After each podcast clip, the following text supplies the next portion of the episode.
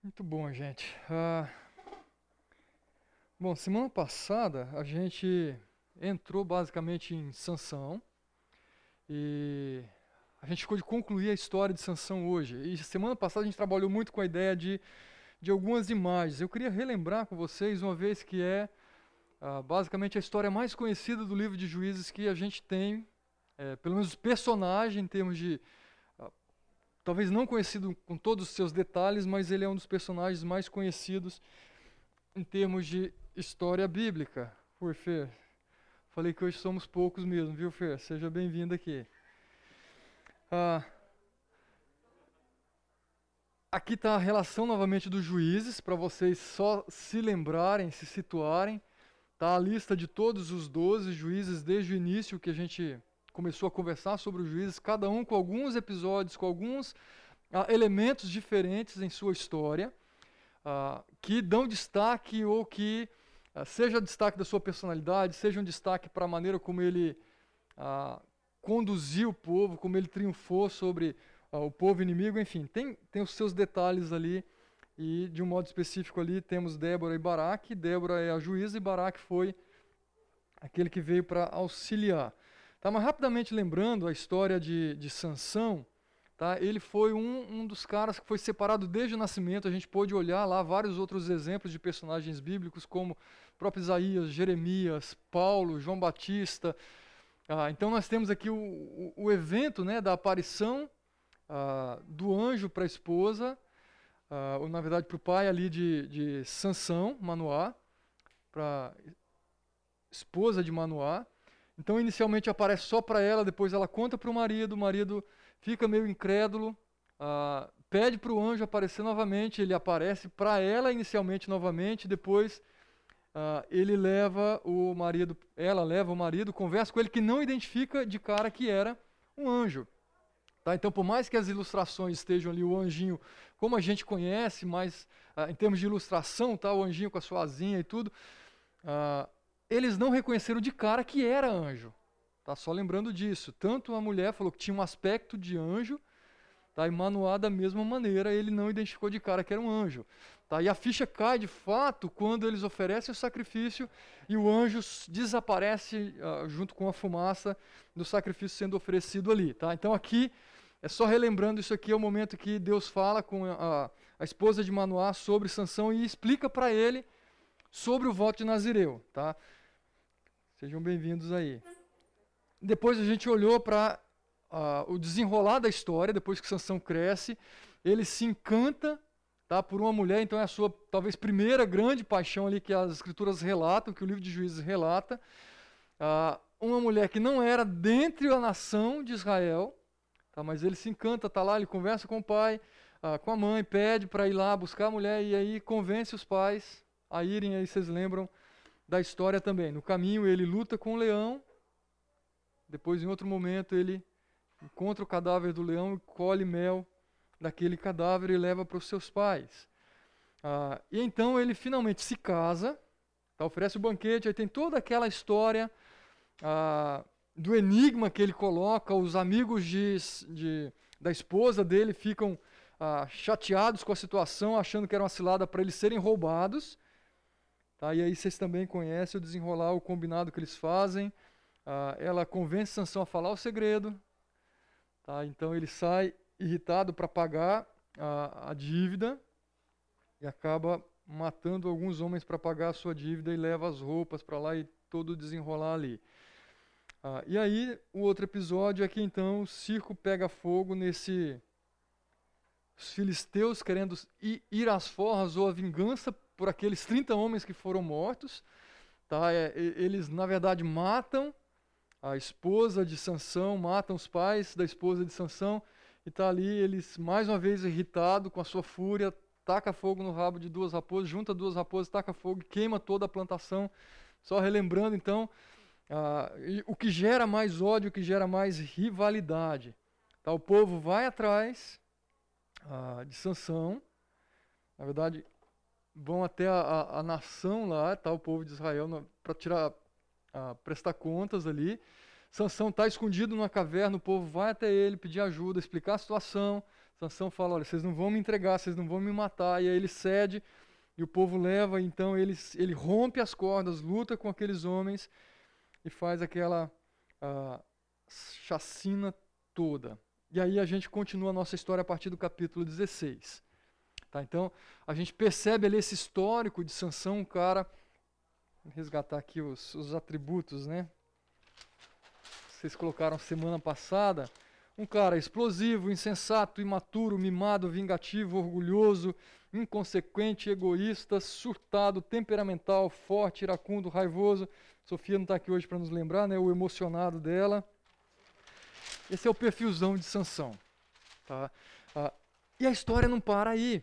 Tá? A gente só vai descobrindo um pouco mais desses elementos, ou ele, eles aflorando um pouco mais na vida e na história de Sansão. Ah, e aí a gente pega o capítulo 16 e olha como ele começa. Certa vez Sansão foi a Gaza. Lembra Gaza, a região, praticamente a capital ali onde se concentrava o povo filisteu. Tá? Então, mais uma vez, ele sai do seu povo, não aprende a lição. Tá? Ah, foi para Gaza e viu ali uma prostituta e passou a noite com ela. A marca de Sansão, ele tem alguma luta tremenda com relação a mulheres. Isso está claro para a gente aqui. Tá? Uma, seja uma carência afetiva, seja carência sexual, alguma coisa ele tinha por se entregar tanto e com tanta facilidade, não só se entregar, mas ir em busca. Tá? Ele viu uma prostituta, passa a noite com ela, e então disseram ao povo de Gaza: Sansão está aqui. E então cercaram o local e ficaram à espera dele a noite toda, junto à porta da cidade. E não se moveram a noite inteira dizendo: Ao amanhecer o mataremos. Ou seja, o povo ainda também está virado com Sansão. Tá? De alguma maneira estava perseguindo e tentando achar a oportunidade ah, para pegá-lo e para se vingar do seu povo, ou pelo seu povo, por aquilo que havia ah, acontecido ali. Tá? E aí olha o que diz: Não se moveram a noite inteira e ao amanhecer o mataremos. E Sansão, porém, ficou deitado só até meia-noite, levantou-se, agarrou firme a porta da cidade, juntamente com os dois batentes, e os arrancou com tranca e tudo. E pôs tudo nos ombros e levou ao topo da colina que fica de frente de Hebron. Então, desse episódio, a gente talvez lembra só desse fato, Sansão arrancando os portões da cidade, mas nem sempre a gente lembra por quê e em que contexto exatamente ele está inserido. Tá? Então, aqui precede ainda Dalila.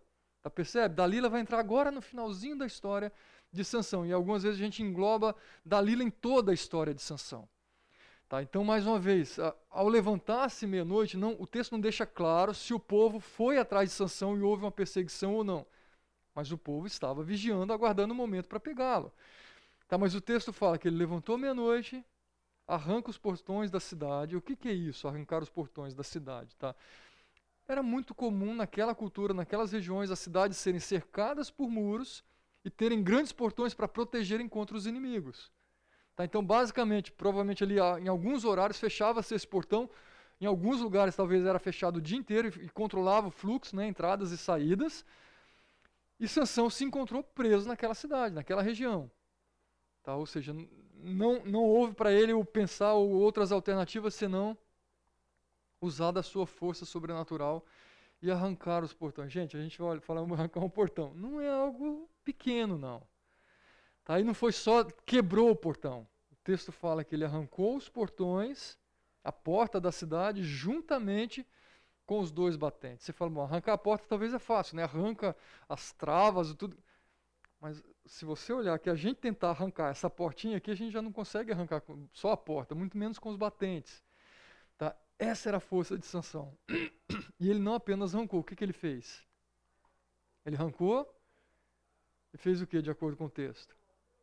Colocou nos ombros e levou o topo de uma colina que fica de frente de Hebron. Para que isso, né? Para que levar isso? Não fica claro o texto, mas isso mostra mais uma vez a sua força.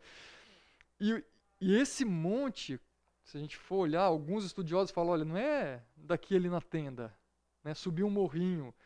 Ele andou cerca de 50 a 60 quilômetros com essa porta nos ombros. Tem ideia do que é isso? Tá? É você ir daqui, talvez até Itatiba, Morungaba, ah, Gente, andar pra caramba com uma porta nas costas. O quanto ele parou para descansar ou não, não temos ideia. Mas isso mostra uh, a força física que Deus deu para Sansão. Então, o potencial que Sansão tinha como libertador da nação. E até aqui, o que a gente vê em Sansão? Ele estava agindo como libertador da nação? Sim, não, por quê? E aí? Ele estava agindo como libertador da nação? Não, por que não? Ele está agindo como o quê, então? Um, um mimado que quer mostrar sua capacidade, fazer o que bem quer.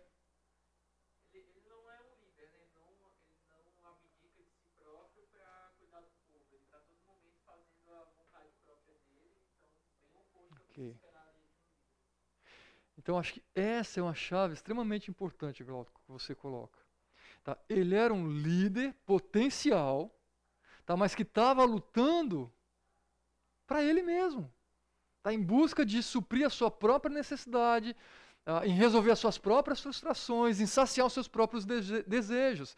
Então ele estava usando do poder e daquilo que Deus deu para ele de capacidade para cumprir aquilo que não era vou colocar aqui entre aspas, tá? que não era inicialmente propósito de Deus. Porque a gente vê, de fato, Deus usando ele para cumprir os propósitos dele. Mesmo é, essa relação inicial, a gente vê claro no texto lá que Deus já estava preparando para toda a rivalidade contra os filisteus, para que Sansão fosse usado.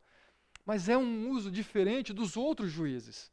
Os outros juízes, a gente realmente vê uh, um líder sendo levantado, sendo preparado para conduzir o povo e para conduzir um exército, seja ele grande ou seja ele um exército pequeno de 300 homens.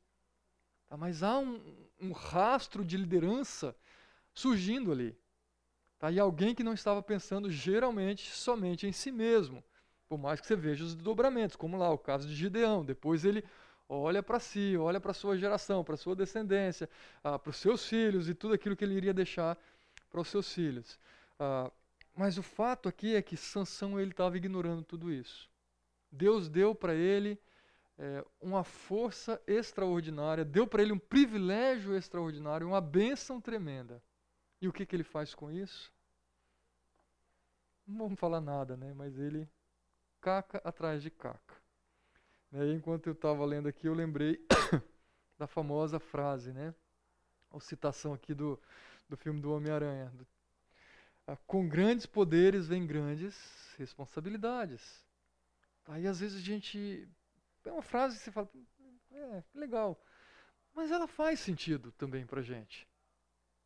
Tá? Quando Deus nos dá grandes poderes, e, e Ele tem nos dado, fala, puxa, a gente tem Deus do nosso lado. A gente tem o Espírito Santo que habita em nós. A gente tem os dons que Deus nos deu. O que, que a gente está fazendo com isso? Né? Junto com isso, ele nos deu grandes responsabilidades. Quando a gente olha para esses textos que falam sobre a maneira que Deus agiu em nossa vida e o que ele pro, se propõe ou propõe ainda fazer em nossa vida e através da nossa vida, a gente fala: puxa, que responsabilidade. Né? Eu achei uma chargezinha que ele coloca: né? Filho, vigia. Com grandes poderes vem grandes responsabilidades. Né? O Homem-Aranha com a Biblinha dele na mão. É pra, ou seja, Cuida por onde você anda, se alimenta direito, vai lá, você tem uma responsabilidade tremenda. O que você está fazendo com isso? Você está abrindo mão dessas responsabilidades, você está abrindo mão das bênçãos que vêm junto com tudo isso para fazer só o que você quer, para saciar só o seu desejo, satisfazer os seus caprichos pessoais. Era basicamente o que Sansão estava fazendo. Sim. São pessoas que têm grande influência, né? E por isso também tem grande responsabilidade na, na santidade e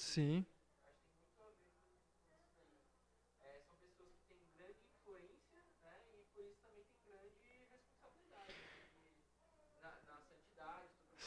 Assim também como é, se a gente lembra no Antigo Testamento da parte do templo, o quanto o povo, os levitas né, e a família de Arão deveria ser consagrada a Deus por conta da responsabilidade Sim. E, e, os líderes que eram levantados por Deus para conduzir o povo, Deus deixava muito claro para eles a responsabilidade que eles tinham também.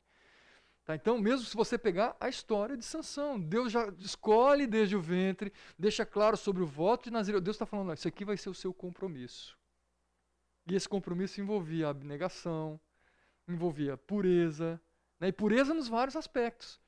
Né? E ele é um cara puro, ele é um cara que viveu de uma maneira separada para Deus. Não, ele ignorou tudo isso. Ele ignorou totalmente. Então, a, a gente vê essas exigências de Deus também, mesmo no Antigo Testamento.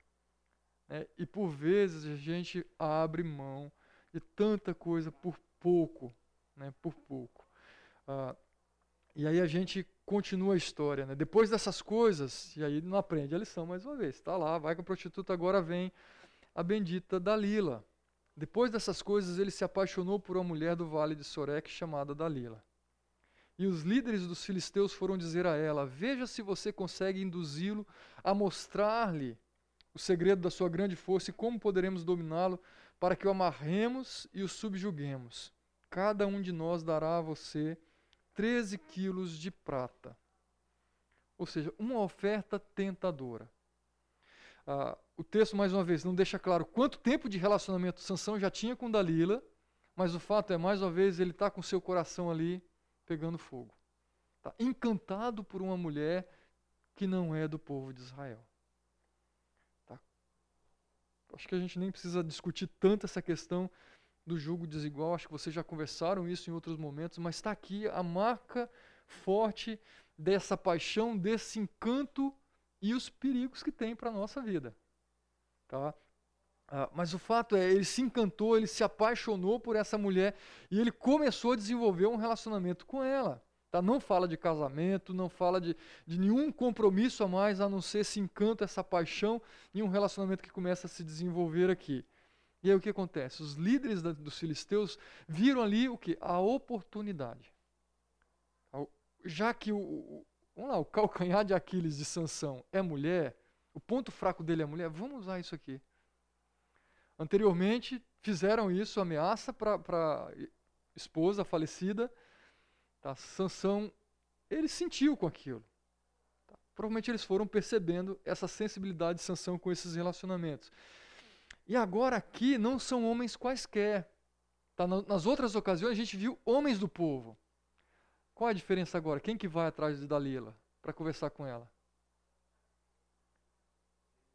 São os líderes daquele povo, são autoridades, são governantes daquela nação. Então, de alguma maneira, isso também tem um peso diferente.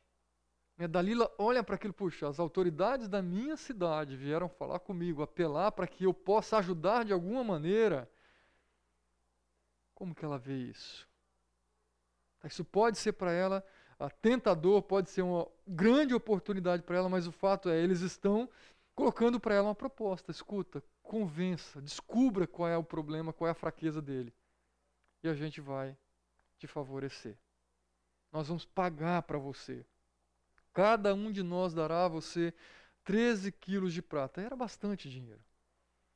Tá, dava ela, daria para ela ficar sossegada financeiramente.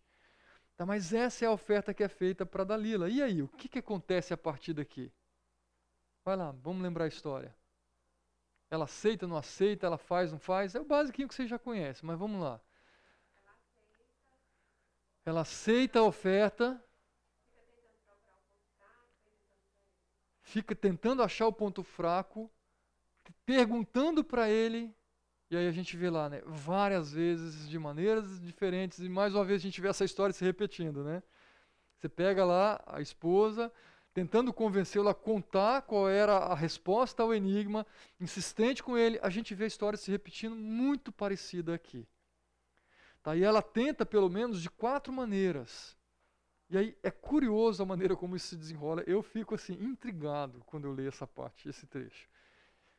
Vocês lembram lá como que ela vai e todo desenrola você fala, Sansão é, ou ele é muito inocente, ou ele era muito trouxa, ou ele estava fazendo vista grossa. É verdade ou não é? Vamos lembrar lá o que, que acontece. Olha aqui. Ou todas as opções. Sim, por que não, né, Glauco? por que não? Porque olha só como a coisa acontece. Né? Disse, pois, Dalila Sansão, conte-me, por favor, de onde vem a sua grande força e como você pode ser amarrado e subjugado. Eu fico imaginando a cena. Né? E respondeu Sansão. Então, Não de João sem braço, vamos enganar a tolinha, né? Se alguém me amarrar com sete tiras de couro ainda úmidas, ficarei tão fraco quanto qualquer homem. Então os líderes dos filisteus trouxeram a ela sete uh, tiras de couro ainda úmidas e Dalila o amarrou com elas. Como amarrou, a gente não sabe. A gente sabe como cortou o cabelo, botou ele para dormir. Então amarrou Sansão e tendo os homens escondidos no quarto, ela o chamou. Sansão, os filisteus o estão atacando. Mas ele arrebentou as tiras de couro como se fossem um fio de estopa ah, quando chega perto do fogo, e assim não se descobriu de onde vinha. Agora, você imagina, você conta o segredo para a pessoa, o que teoricamente é o segredo, e de repente você se vê amarrado com aquilo. E aí ela acha, Sansão, os filisteus chegaram, faz alguma coisa. Muito óbvio, muito na cara. Tá? Mas essa foi a tática, talvez para ele tentar iludi-la, não perder a sua paixão, seu grande amor, vou contar qualquer historinha para ela. Se deixa ser amarrado, se foi dopado, se não foi, a gente também não tem claro aqui nesses episódios, especificamente aqui. Mas ela é uma mulher confiável, muito. Também estava apaixonada por ele. Dá para ver o texto aqui, né? É, muito, muito cuidadosa. É a esposa idônea ali. E aí vem a investida 2, né? Disse Dalila Sansão: Você me fez de boba, mentiu para mim. Claro, pelo menos isso ela não foi tão, tão ingênua, né? Menos do que ele. Ah, agora conte-me, por favor, como você pode ser amarrado. E aí ele inventa mais uma história. Agora, se vocês me amarrarem, ou se me amarrarem firmemente, com cordas que nunca tenham sido usadas, ou seja, tinham que ser cordas novas, virgens ali em termos de uso, ficarei tão fraco quanto os homens. E aí a história repete praticamente igual. Dalila o amarrou com cordas novas, depois, tendo os homens escondidos no quarto, ela o chamou.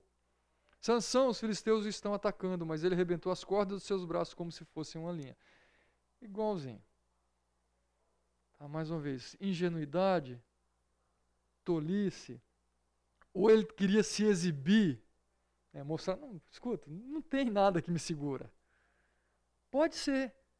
Tá, é uma possibilidade de mostrar para ela que, olha, Dalila, você não entende, ninguém pode me deter.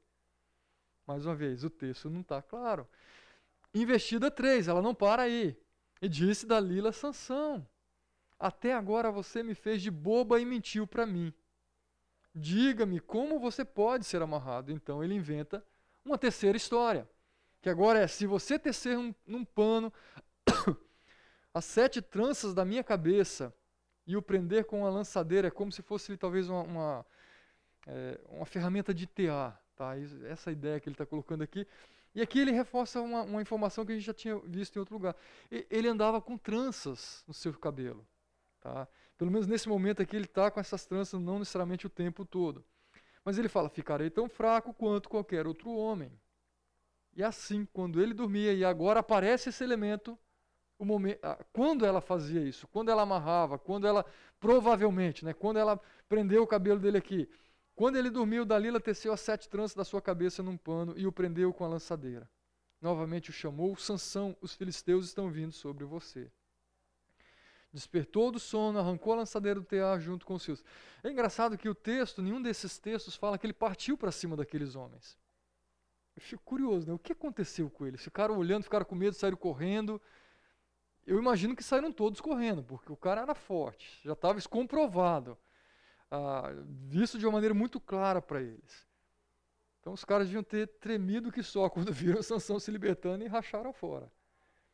Tá? E a gente vê mais uma vez a Dalila enganada, se sentindo tola, se sentindo traída. Ah, e aí a gente vai perceber um outro elemento, que é se sentindo não amada. Cadê aquele homem que me ama? Cadê aquele homem apaixonado por mim?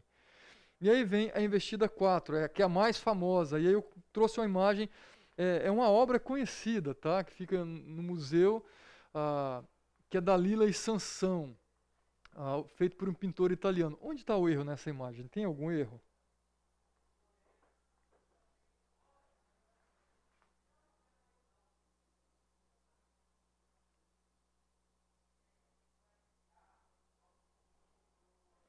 Ignora que é um ambiente aberto, provavelmente ele estava no quarto, mas é um erro também. Não tinha nem colocado isso aqui. Mas tem algum erro aí que é muito comum, por vezes, a gente pensar, por vezes a gente afirmar, por vezes ensinar para as crianças, por vezes ver no desenho animado, ver no filme. Tem algum erro? Ela está usando é um instrumento de corte ali, pode ser uma navalha, pode ser uma tesoura. Então leia o texto, pode ler esse texto, dessa, dessa quarta investida de Dalila e vamos ver se você descobre alguma coisa aqui. Você perceber como que é sutil, né? A gente vê uma obra fala, que legal, como traduz a, a história. Tem um filme de Sansão que é um recente, uh, muito bom filme, por sinal, tá? Vale a pena você assistir se você procurar. É, eu acho que ele está disponível no YouTube, não está para comprar. É, eu imagino quando é pirataria, o YouTube também corta. Que ele foi lançado nos Estados Unidos, uh, naquele canal tipo Netflix, que eu acho que é Puriflix, não é? E, e, não tem lá no YouTube. Ele é bem interessante que ele é muito fiel em vários detalhes, mas quando você lê a história e atenta aos detalhes, você percebe, puxa, não é bem assim. Isso aqui ele mudou. Tem uma liberdade poética, mas tem detalhes que ele muda realmente como de fato aconteceu. E muitas ilustrações mudam um pequeno detalhe sobre a história de Sansão e essa relação com Dalila. Não foi ela quem cortou o cabelo de Sansão. Tá? Aqui tem ela cortando o cabelo de Sansão. Você fala, ah, isso é bobeira, é detalhe simples. É detalhe simples, mas você muda a história. Tá? Ela chama os homens para cortar o cabelo de Sansão. E isso a gente vê em muitas ilustrações, em muitos desenhos, em muitos filmes. Então você muda um pouquinho a história. Se ela foi covarde ou não, não significa isso. Ela tinha os homens, foi a armadilha, a maneira como ela ah, colocou, e, e talvez uma maneira dela se exaurir, tirar a culpa de si mesma. Não fui eu que cortei. Foram os homens que cortaram. Tá? Então, mesmo numa obra clássica e tão conhecida, você percebe, puxa, podia ter atentado a esse detalhe. É, essa semana eu estava conversando com o Natanael, ele falou de. Não lembro o assunto, né? Mas a gente estava olhando alguma coisa de ilustração. Ele falou que teve algum material infantil falando sobre a Arca de Noé, que o cara que desenhou, e nem, eu acho que eu também nem atentaria para isso. Né? Colocar os animais, colocaram o casal de, leões, de leões, só que são dois leões com a juba enorme.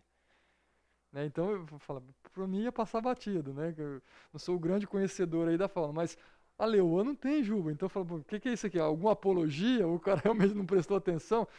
Então, às vezes, um, um detalhe em imagem comunica. Tá? Seja comunica um desconhecimento, uma falta de atenção e, por vezes, comunica de fato uma apologia. Tá? Como a gente vê claramente hoje em dia, é tantas questões fazendo apologia através de imagens, desenhos animados e tudo mais. Mas vamos lá então lembrar esse detalhe, essa, ah, esse momento aqui. Olha só, então ela lhe disse: Como você pode dizer que me ama se não confia em mim? Agora ela apela. Você não me ama. E volta lá, parecido com a esposa lá de Sansão. Essa é a terceira vez que você me fez de bobo e não contou o segredo da sua força.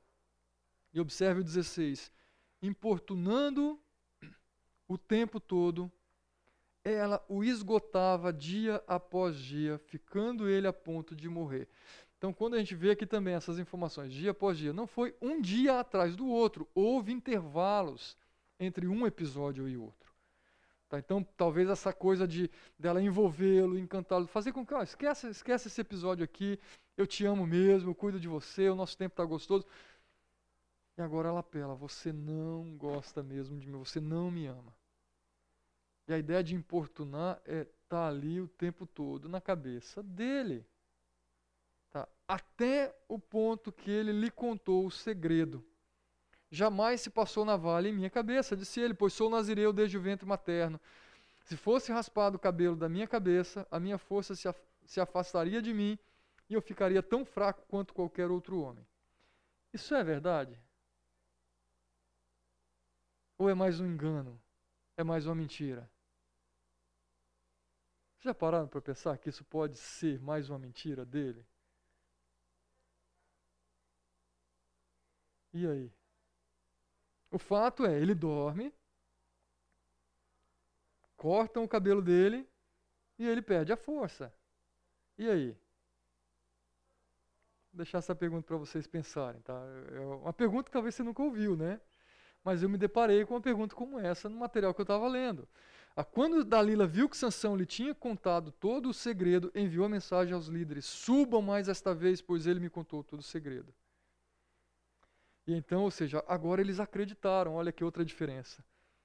Esse detalhe ele não fala. E então os líderes dos filisteus voltaram a ela levando a prata. Agora estão levando o dinheiro. Por alguma razão, ela acreditou que isso era de fato e os líderes também acreditaram. Agora sim a gente pega a sanção.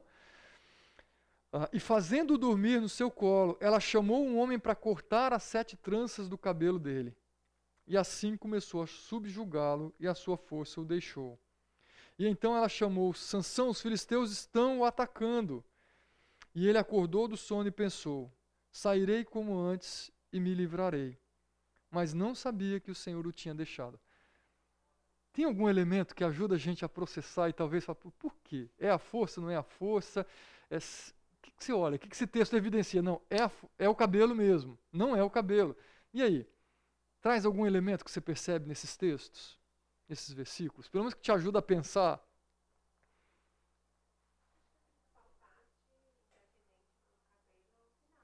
Ok. Então, isso aqui é um elemento extremamente importante. Se Deus estava usando o cabelo ou não, mas o cabelo faz muito sentido. Porque o cabelo era sinal de quê?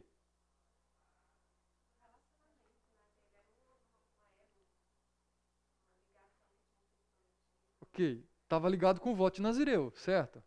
Então, se ele cortasse o cabelo, o que, que ele ia fazer? Quebrar o voto. Agora, Sansão já tinha quebrado esse voto. Percebe quanto elemento que você fala? Então, o cabelo foi uma, um passo a mais que ele deu para quebrar esse voto. Ele já tinha tocado em cadáver, ele já tinha se tornado impuro porque ele escolheu mulheres de outro povo, ele teve relações com ela, o voto já havia sido quebrado. O que mais que você percebe de elemento aqui?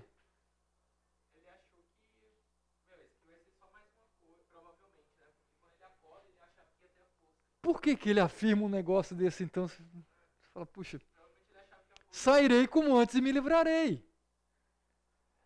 Então, essa fala dele, me parece que ele estava com mais um argumento para ela, simplesmente. Parece. Por mais que o texto, né, a narrativa, coloque ali, cortou-se o cabelo dele e a sua força o deixou. Mas ele fala assim: a sua força o deixou porque cortou o cabelo?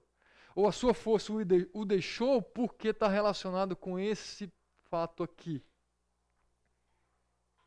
Então, gente, estou trazendo elemento para pensar. Isso é tão novo para mim quanto talvez seja para você. Tá? Algumas vezes a gente crê piamente e defende piamente. A força de sanção estava no cabelo. Talvez ali era um sinal do voto de Nazireu, e lembra, muita coisa externa, mas o seu coração já estava longe de cumprir, longe de compromisso com Deus. Tá? Mas aqui, Sansão tinha essa expectativa de que, mesmo que ela faça, ele já sabia, percebe mais uma vez, ele não era tão tolo, mas ele se sujeita a isso. Olha o nível que a pessoa chega quando uh, está apaixonada, está iludida, está encantada. Uh, ele se sujeita a uma série de coisas nesse relacionamento que você fala, isso seria inadmissível. Na primeira mentira, no primeiro engano, na primeira traição, de repente ele poderia conversar, falar, então vamos lá, vamos acertar a nossa relação. Mas não, ele ignora tudo aquilo, passa batido e ele continua na relação. Então se tornou um negócio doentio. E ele se sujeita. E aqui me parece que mais uma vez realmente é isso que ele pensa. Bom, eu contei mais uma história para ela e agora ela vai me deixar em paz, tá? Ah, e quando eu acordar eu vou me livrar do mesmo jeito. Só que a relação de Deus com ele agora está diferente. Até então, Deus continua ali cuidando, sustentando. O Espírito me parece que continua presente, porque é o Espírito de Deus que dava força para ele. E agora me parece que o Espírito de Deus sai, se retira, fala: É isso que você quer, Sansão? Vamos lá. A obra continua e para continuar, vamos fazer agora do meu jeito também. Tá? Então, o Espírito do Senhor o havia o deixado. Ah, e aí acontece o, o, desenrolar que a gente já conhece. Eu até destaquei aqui essa, essas ideias. Tá?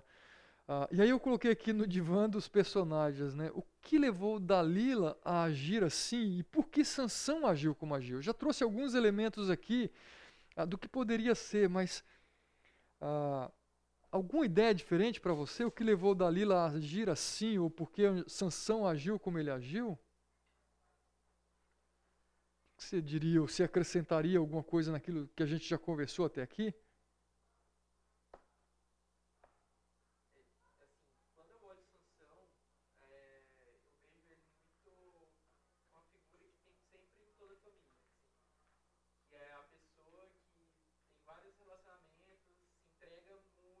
Uhum. mal. Assim. é, acho que todo mundo tem um tio, uma tia, um primo, que é sempre aquela pessoa que tem muita dificuldade no relacionamento, sempre está se entregando, sempre se dá muito mal. É, e Sansão eu vejo muito nessa, dessa forma, assim, era um cara que se entregava, uhum. se apaixonava e ficava cego. E assim, para ele não importavam as consequências daquilo. Né? E, só que assim, quando a gente olha faço essa comparação, a gente, eu, eu vejo só, tô vendo só do lado de quem é, é, é parente daquela pessoa que está uhum. sendo iludida. Só que na verdade, essa pessoa que está sendo iludida, ela também é um problema. O Sansão também é um problema. Sim. Porque ele é um cara, tipo, é, é, bem problemático. A gente vê a história dele, ele é bem problemático. Ele só está colhendo aquilo que ele, que ele plantou. Uhum.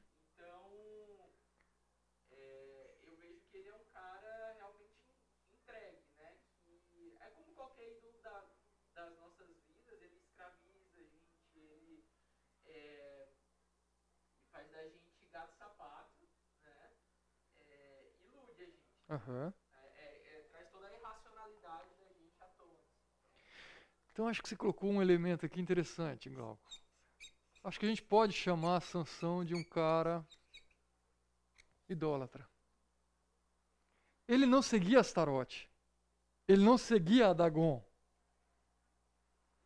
Mas ele tinha uma idolatria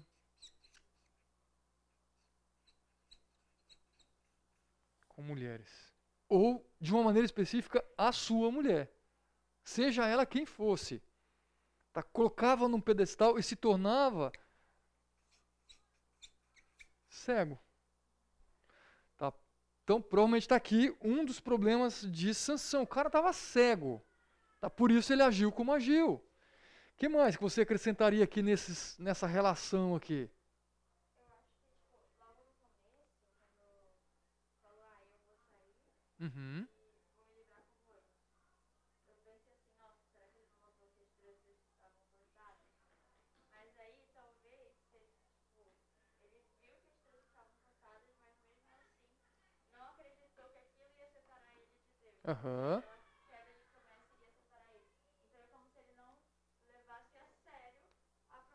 fez com Deus. Então vamos levar, vou colocar aqui, não levar a sério os pactos e as possíveis consequências. Pô, o cara já tinha comido, o cara já tinha tocado em animal impuro, vivia uma vida promíscua e de repente ele está falando assim: Deus está me deixando numa boa. Você já viveu isso? A gente vai pecando, vai fazendo, parece que Deus não está nem aí, né? Deus não brinca conosco. Às vezes ele deixa, vai, dá a corda, né? Aquela coisinha assim, ó, vai dar a corda e a gente se enforca sozinho na própria corda. Então, bem colocado. Sansão provavelmente ele estava, acho que a gente pode colocar aqui a ideia de autoconfiança. Eu estou seguro demais. Né? Eu sou o cara, eu posso, eu faço. É, ninguém me segura. Ninguém me segura. Eu sou o herói. Tá? Eu sou o herói. E não tem ninguém aqui como eu. E como não tem ninguém como eu, ninguém me segura. E, e esse ninguém me segura, intrinsecamente, ele está falando, nem mesmo Deus. Eu sou, né? Nem mesmo Deus me segura, ninguém vai me segurar. Gente, isso aqui às vezes acontece na nossa vida de uma maneira tão sutil, tão sutil. Tá? Então, toma cuidado. O que mais? Caso de Dalila, vai lá. Ela gostava de Sansão mesmo, será? É, foi só uma armadilha que ela fez. Porque ela, ela, quando ela começou o relacionamento, ela não tinha nenhuma promessa. Não tinha nenhum pacto com aqueles governantes, com aquelas autoridades. E aí?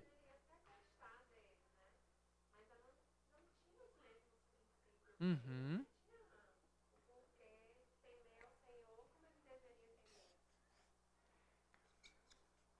Então vamos lá. Ah, talvez diferente de Sansão, Dalila era muito mais comprometida com ele, que ele. Sansão não tinha compromisso nenhum com o povo de Israel e não tinha compromisso nenhum com Deus e não tinha compromisso nenhum com os filisteus. Nenhum, com nação nenhuma. O compromisso dele era com quem? Com ele mesmo. Com ele mesmo, só. Agora, Dalila, me parece que pelo menos ela falou assim: puxa, é a minha nação, é o meu povo. Se tem uma oportunidade, vou ajudar o meu povo a se ver livre desse cara que já está causando um estrago enorme, por mais que eu esteja gostando dele. Pode ser. Tá, então, é, vou colocar aqui, tá com, com ressalvas. Talvez Dalila tivesse um compromisso tá, com o povo. que mais? Qual foi o elemento que falou assim, vai Dalila, que talvez impulsionou? Prata. Isso significa que ela queria o que então? Dinheiro. Então era uma mulher gananciosa. Talvez vamos lá. Interesseira. Puxa, eu tô com o cara mais forte. Né? Uh, o incrível Hulk da época. Tô com o cara cobiçado por todas as mulheres. Hum, mas ó, ter dinheiro. Já ia colocar acento. Falei, escrevi ganância sem acento, mas escrevi gananciosa. Então talvez esse encanto, esse fascínio por ter, por resolver a vida, gente. Essa semana eu vi a reportagem, eu não lembro da mulher nem do homem. Eu sei que a gente entra no campo do julgamento, tá? O cara é algum magnata da área do futebol. 80 anos. Casado com uma senhora de 30 anos. Você fala, pô. Fábio, você está julgando. Olha, é difícil a gente olhar para uma relação assim e a mulher com a roupa extremamente vulgar, tá quase que vestida como uma prostituta. Você fala, casamento, sem interesse nenhum aqui, tá de brincadeira, né? É julgar? É, tá. Mas escuta, é complicado quando a gente vê essas coisas. E, eu estou dando um exemplo porque é, isso não precisa ser diferença de idade. Né? É o cara que é o, o, o cobiçado no ambiente universitário, é o cara mais cobiçado da igreja, é o cara que, que ou é a menina X, Y, Z. Percebe? Às vezes a gente entra e corre o risco de entrar em umas disputas que o nosso coração vai ser envolvido de uma forma doentia, ruim, má. Má para nós e má para quem é envolvido nesse processo.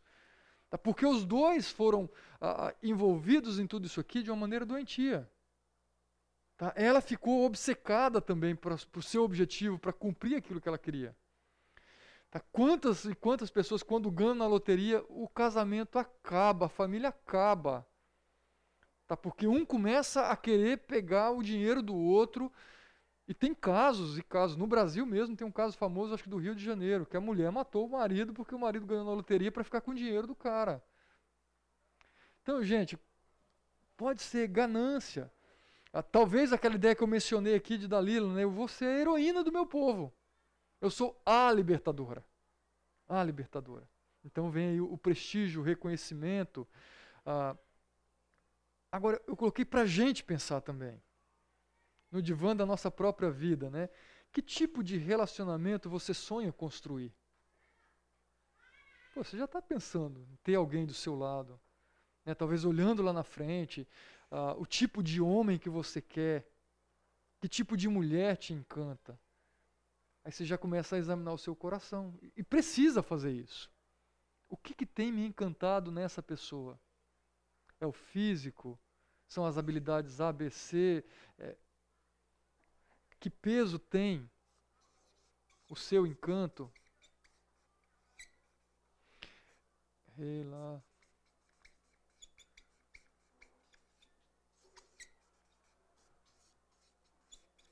Quanto isso aqui pesa para que você se encante com um garoto ou com um garoto, com um jovem ou com uma jovem, relacionamento com Deus.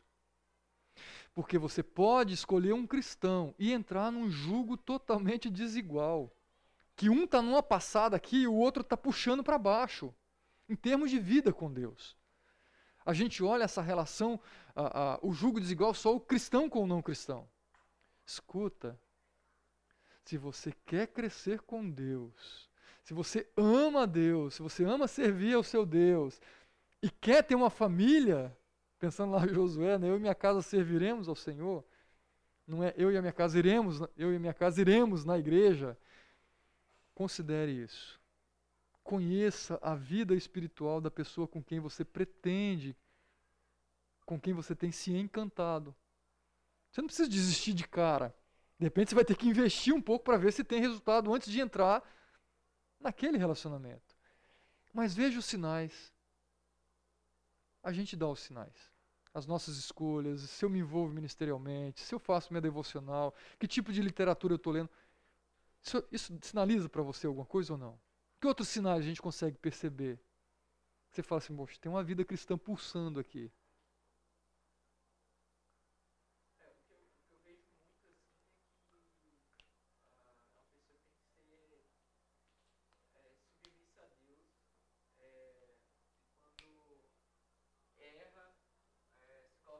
Uhum. transformado, então uma pessoa moldada. Então, assim, é, acho que quando a gente fala disso, acho que a gente não está buscando um homem ou uma mulher perfeita.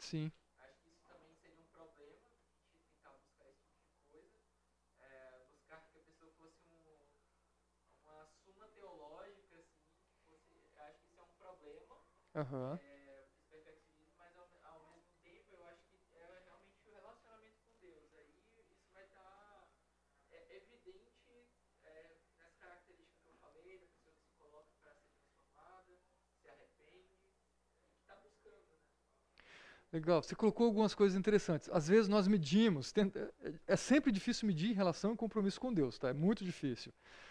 Mas por vezes a gente olha alguns sinais. Você falou que o cara é um, um como você falou, sei lá o que teológica é suma teológica. O cara é uma suma teológica, você conversa, o cara conhece a Bíblia de ponta a ponta, você fala, nossa, conhece muito, vai me ajudar muito a crescer com Deus. Só que o cara é arrogante, o cara se acha o conhecedor da Bíblia, o cara entra em tudo quanto é embate. O professor está dando aula e falou uma coisa, ele está querendo dar aula com o professor. Você fala, adianta ele ter suma teológica? Onde está a vida com Deus nesse cara que tem a que é suma teológica, grande conhecedor da Bíblia ambulante? Aí, ou, ou às vezes a, a garota tem uma voz encantadora. É linda a voz. A gente às vezes vê. Não vou usar a Fernandinha, né, Tadinha? Mas nesse ambiente, não só fé. O pessoal que é envolvido com louvor, sabe? É, é, é alvo. Eles são alvos de si mesmos, porque estão num, num, num lugar de evidência, mas muitos se encantam com aquele que toca, com aquele que canta. Só que isso também não é evidência. Nós tivemos uma garota aqui na igreja que tinha uma voz fantástica. Até participou de concurso no Raul Gil. Ah, é cantora hoje. Chegou a cantar na igreja. Fala, e aí? Onde estava o relacionamento com Deus? Se eu me encantei com aquela voz, dancei. Dancei. Porque não tinha compromisso com Deus. Então, gente, é, é um, um parêntese aqui nessas questões da minha busca, né? Porque ah, vocês estão na fase de buscar quem ainda não casou. E quem já está casado é cultivar isso. Cultivar essa devoção. Então, cuidado com com sinais que você está pegando ali de com quem eu vou me relacionar. Aí você fala, puxa, Fábio, você está deixando a coisa difícil. É difícil mesmo. É difícil. E aí o mais difícil é você não ceder por causa da pressão, por causa do desafio. Mas se você começa a garimpar e orar, você fala, tem, tem. Tá? Então, vale a pena a espera, vale a pena o compromisso, vale a pena o voto, vamos lá, com o Senhor e você zelar. Deus, Deus vai honrar. Deus honra com certeza, não tenha dúvida disso. Tá? Ah, parênteses, então vamos para o intervalo e a gente volta para eu tentar concluir a história de Sansão. Eu quero finalizar com Mica aqui ainda, ah, para a gente concluir semana que vem, tá bom? Intervalinho aí de 5, 10 minutos para vocês. Quando a gente lê esse, esse versículo 23, né? Então os líderes dos filisteus se reuniram para oferecer um grande sacrifício ao seu deus Dagon e para festejar comemorando. O nosso Deus entregou o nosso inimigo Sansão em nossas mãos. Quando o povo ouviu, louvou o seu Deus, o nosso Deus nos entregou o inimigo. E aí ele continua, né? Ah, cheio de alegria, celebrando a vitória que o seu Deus deu. Aí eu trouxe essa questão, né? Será que realmente é, o problema era só Sansão ou tinha alguma coisa a mais que eles estavam querendo provar além de prender Sansão?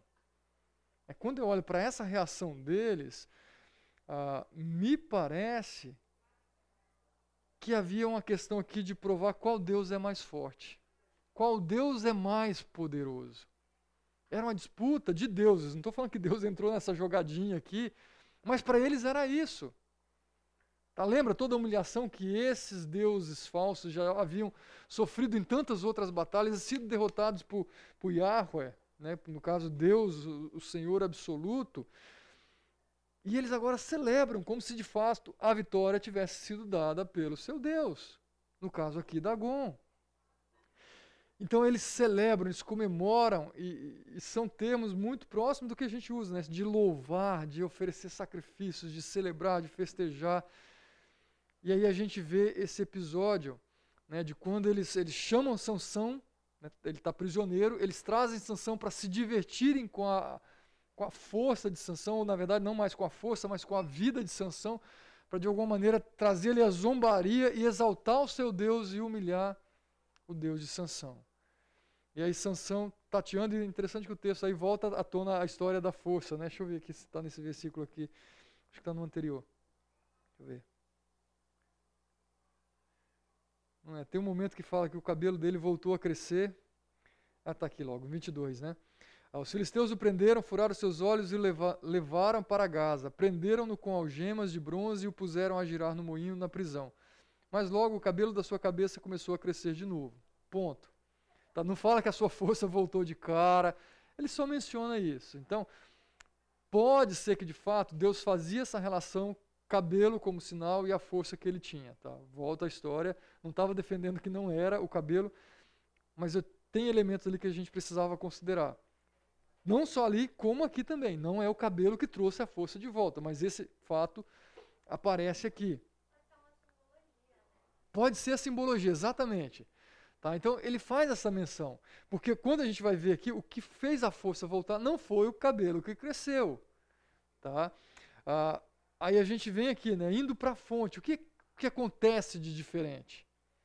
Tá, Sansão, ele, naquele momento em que eles o levam lá para aquele templo, para quando estava a multidão enorme lá, festejando, comemorando, celebrando, ah, havia mais de mil pessoas naquele ambiente, e Sansão pede para um, do, um dos jovens, um dos caras que estava conduzindo, para ele tatear ah, os pilares de sustentação, e ingênuo o cara também, né? Mas ele falou, Sansão não tem força nenhuma mais, não vai fazer mole, isso aqui é um lugar para se apoiar, para andar. Tá? Ele já estava articulando algo. E aí eu coloquei aqui, indo direto para a fonte, né? versículo 28. Ah, o texto fala que né, havia cerca de 3 mil homens e mulheres vendo Sansão que os divertia. O que ele estava fazendo, o texto também não deixa tão claro. Mas aí o ir para a fonte, eu coloquei o versículo 28. E Sansão orou ao Senhor. Ó soberano Senhor, lembra-te de mim Ó oh Deus, eu te suplico, dá-me forças mais uma vez e faze com que eu me vingue dos filisteus por causa dos meus dois olhos. Mais uma vez, um pedido egoísta, no sentido de vingança. Mas o propósito de Deus estava além da vingança sanção. Tá, mas o fato é, agora ele tem um mínimo de reconhecimento e vai na fronte e fala: Deus, me dá força. Eu não sou forte sozinho, eu não sou esse cara é, autossuficiente, autoconfiante, mas eu preciso do Senhor. Tá? Ele não foi totalmente humilde aqui, mas a gente percebe algum sinal, alguma coisa ele estava aprendendo nesse momento. Tá? Ah, então ele vai direto para a fonte e pede ao Senhor para que a sua força fosse restaurada. E então Sansão forçou as duas colunas centrais sobre as quais o templo se firmava, apoiando-se nela, tendo a mão direita numa coluna e a esquerda na outra, e disse: Que eu morra com os filisteus.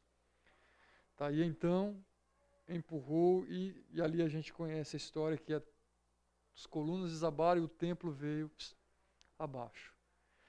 E aí o que, que vê, a gente vê ali? É Sansão, o forte, é Deus simplesmente dando para ele, cumprindo o seu capricho, ou é Deus mostrando para toda aquela nação, escuta, eu sou o Senhor. Sou eu o Deus de Sansão. Sou eu quem dá a força. Não é simplesmente um cabelo que vai derrotá-lo. Porque o Deus que agiu na vida dele lá, age nele com cabelo ou sem cabelo. Tá? Então Deus, na verdade, mostra isso para o povo de Israel, para a nação. Seria uma evidência tremenda. Mais uma vez, um Deus sendo humilhado, um falso Deus sendo humilhado e Deus sendo exaltado. Tá? Ah, então é, é, é, super interessante olhar desse prisma, né? esse conflito entre deuses aqui, Deus simplesmente decretando e mostrando: sou eu Senhor absoluto.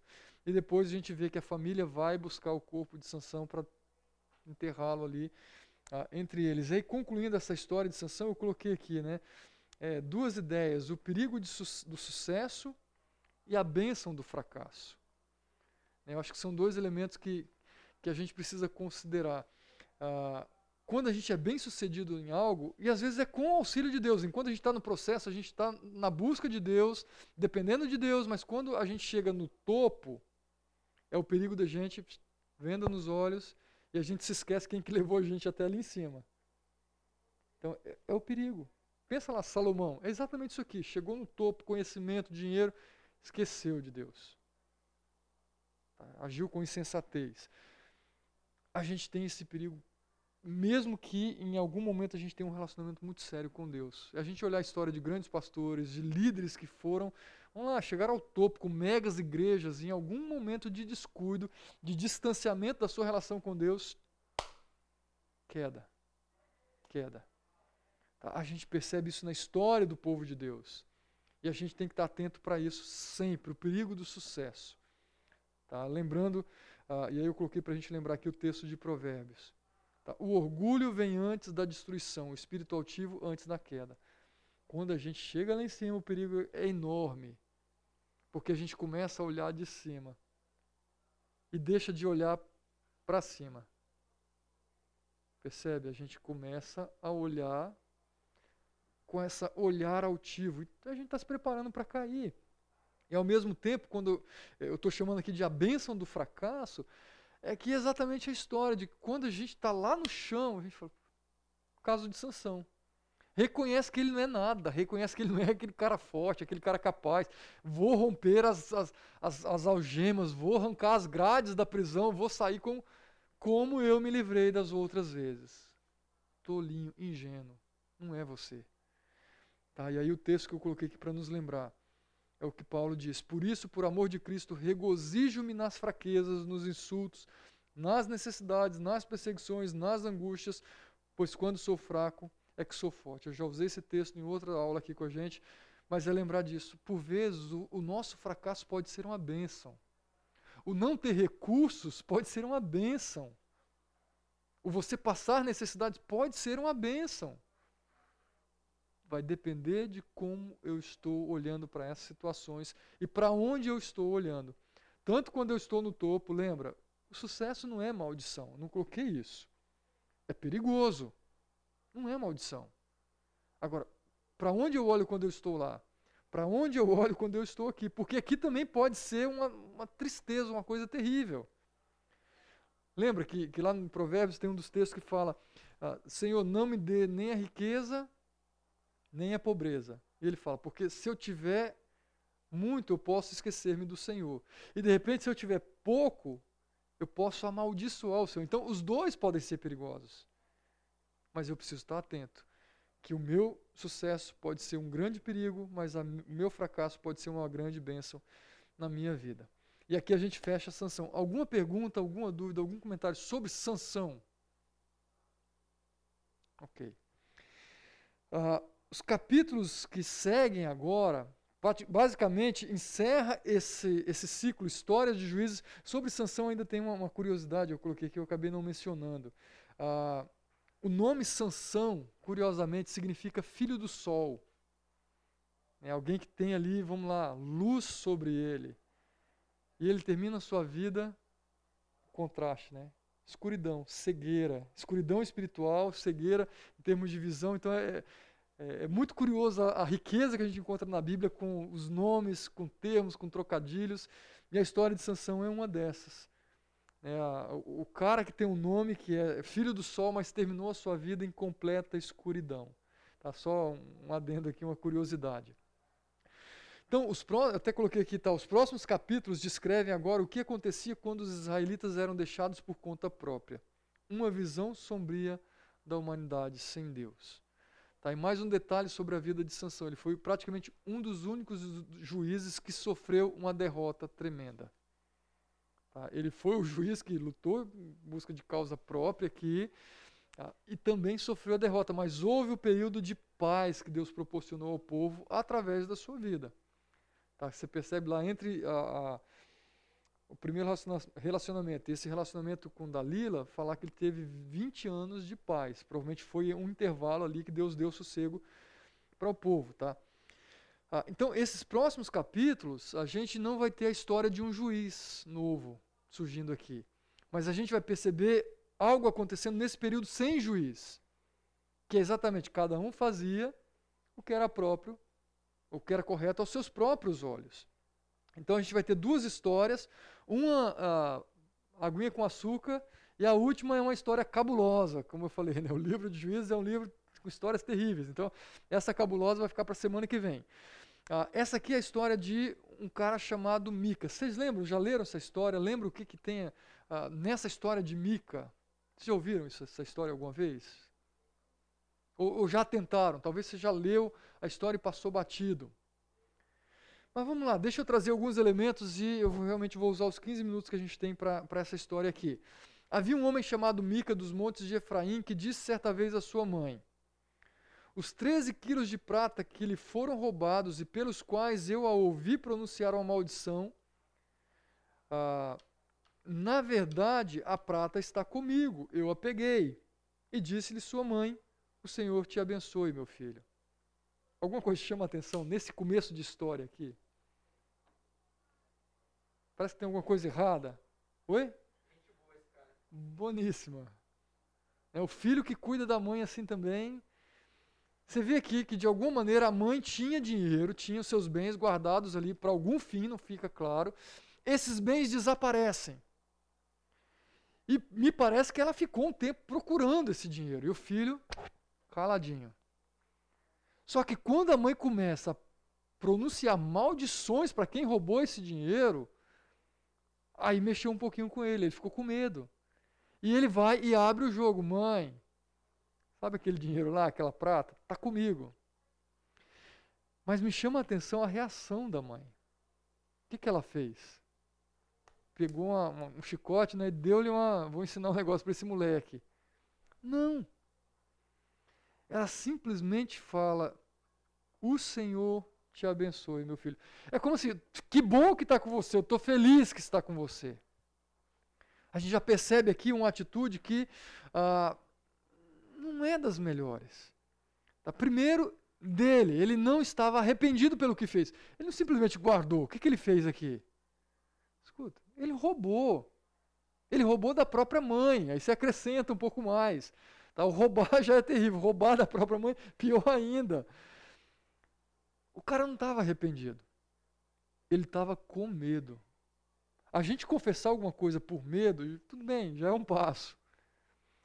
A nossa confissão diante de Deus tem que ser mediante a nosso arrependimento, reconhecimento do nosso erro.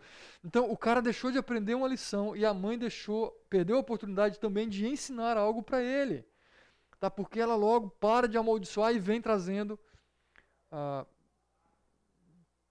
se é que eu posso dizer, trazendo bênção, né? mas pelo menos proferindo aquilo que poderia ser bênção na vida dele. Ah, e aí o, o, no livro do Timothy Keller, não está exatamente fiel ao que ele diz aqui não, tá? Que é aquele livro Juízes para você. É, deu uma mudadinha na frase, mas seria exatamente essa ideia aqui, olha, pais muito críticos ou muito severos trazem prejuízo para a vida dos filhos. Isso é verdade? Sim.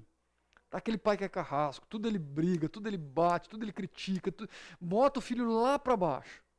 Tá? Ou humilha demais. Tá? Ou, é aquele pai que não, não sabe ser carinhoso, não sabe confrontar em amor, não demonstra esse cuidado. Mas, ao mesmo tempo, pais condescendentes também trazem prejuízos enormes. É aquele pai que não fala não, é aquele pai que não chama atenção, é aquele pai que Vamos lá, os pais de Sansão, né? Dá para o filho aquilo que ele quer, cede a chantagens emocionais. Os dois lados são extremamente perigosos. Os dois lados são. Tá? Então vocês que serão futuro pais, considerem isso. Tá? E não só quando vocês forem pais, mas agora enquanto filhos também.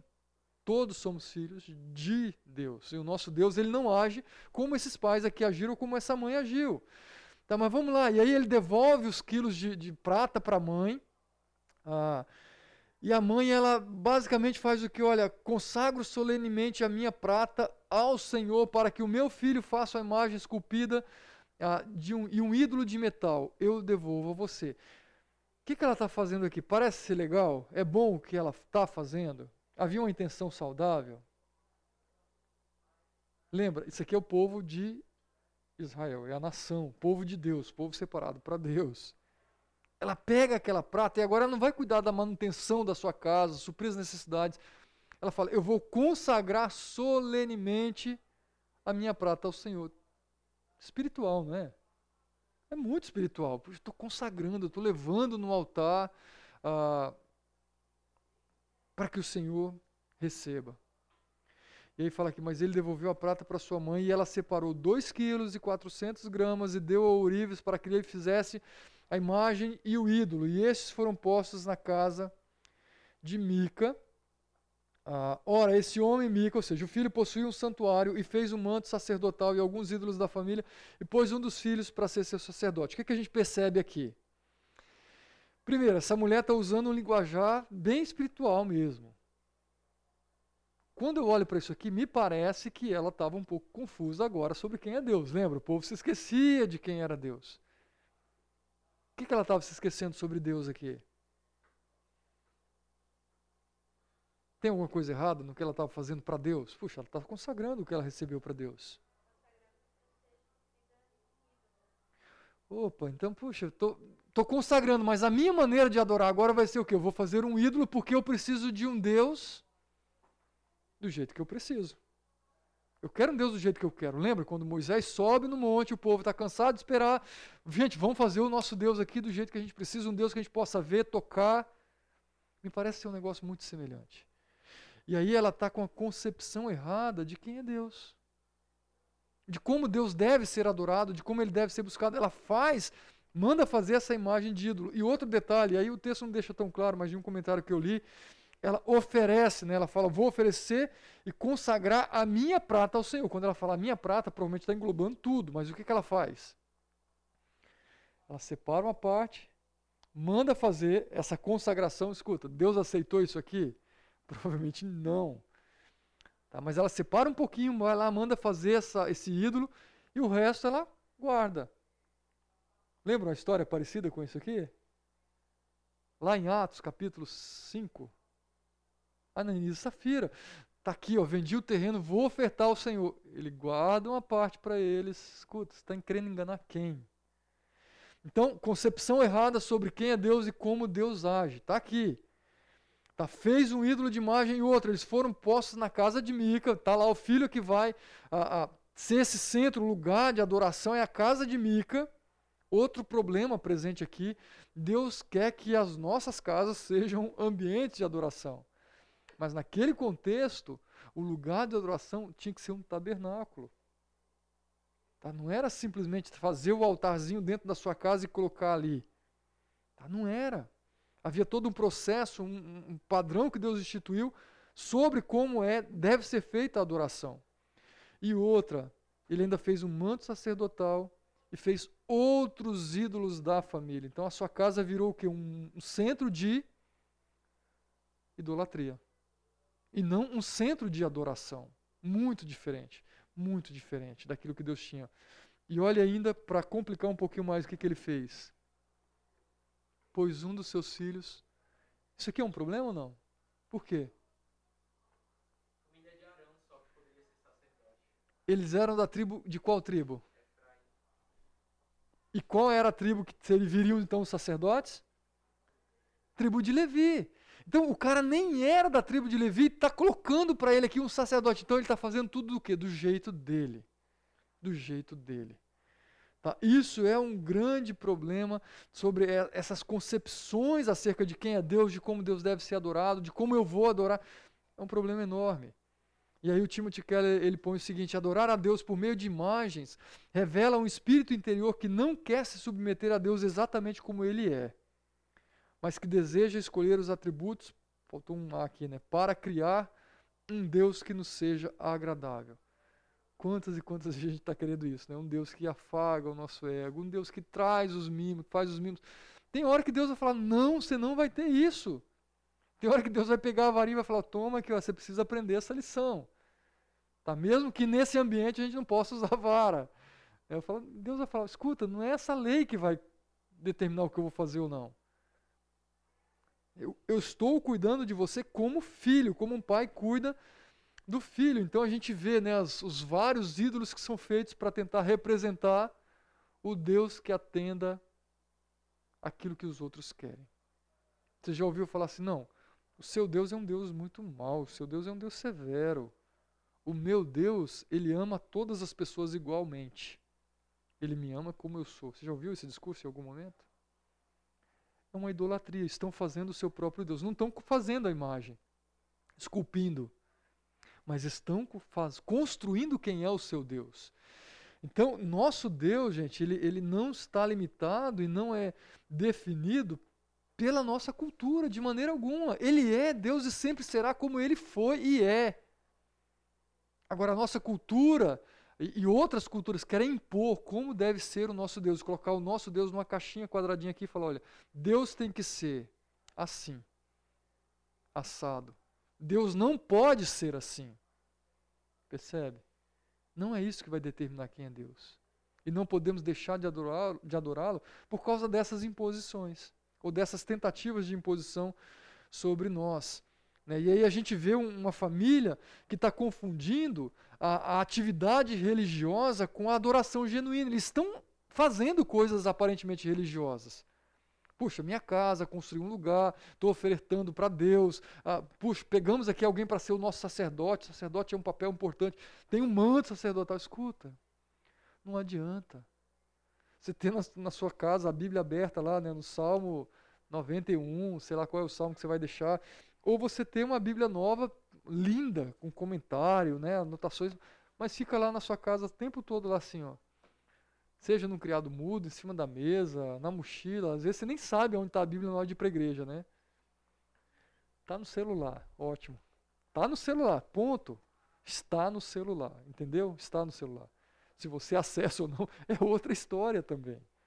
Mas que está mais prático, tá, né? A gente pega, abre, consulta o versículo, muito mais fácil do que eu folhear.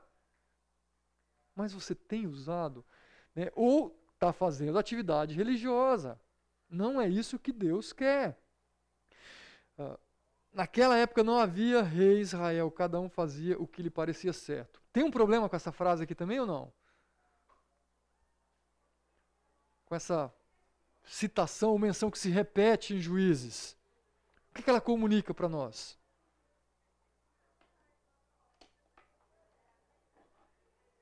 E que tem muito a ver com a nossa cultura também. Não tinha rei, ok. Cada, cada um faz o que bem entende, cada um faz o que é certo aos seus próprios olhos. Escuta, o que é verdade para você não é verdade para mim. Mais um conceito. Puxa, lá já estava assim.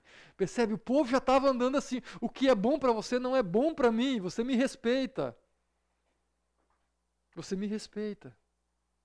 Tá? Você precisa ser tolerante. Precisamos ser tolerantes, claro. Mas a verdade não vai mudar.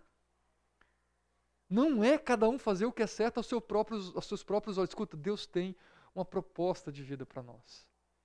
E se você crê que Ele é Deus, cuidadoso, amoroso, que conhece o que é melhor para nós, vai lá, anda nesses caminhos, conheça. Está aqui o grande problema. Uh, depois você pega os slides, você lê esses textos aqui, mas Deus está deixando claro em Atos, e esses textos a gente percebe ele, é, é uma citação do Antigo Testamento também.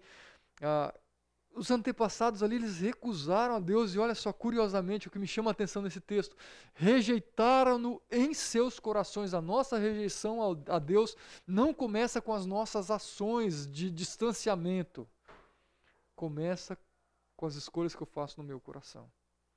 Tá? Ele fala isso aqui ah, mais para frente ele volta isso aqui. Povo rebelde obstinado de coração e de ouvidos. Vocês são iguais aos seus antepassados, sempre resistem ao Espírito Santo.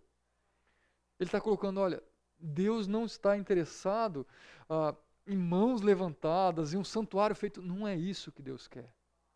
É compromisso, é coração. E o nosso distanciamento, gente, começa com o nosso coração. As pequenas concessões que a gente vai fazendo aquilo vai minando, vai minando, vai minando ao ponto de olha onde eu estou.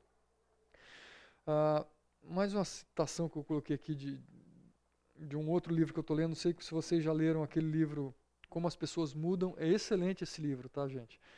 Ele diz, debaixo da luta por um bom comportamento existe outra mais fundamental, é a luta pelos pensamentos e motivações do nosso coração.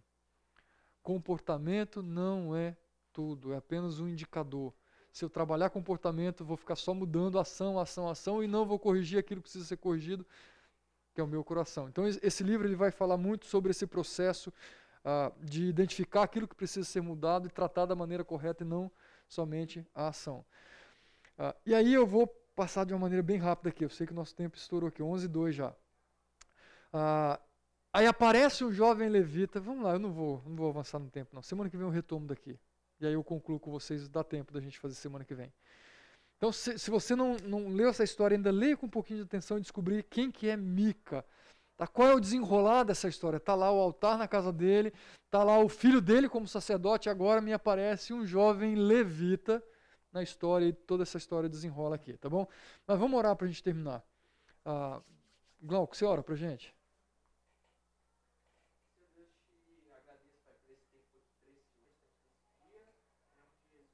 Amém. Gente, obrigado. Semana que vem, nossa última aula aqui de fechando juízes, tá bom? Obrigado pelo tempo de vocês.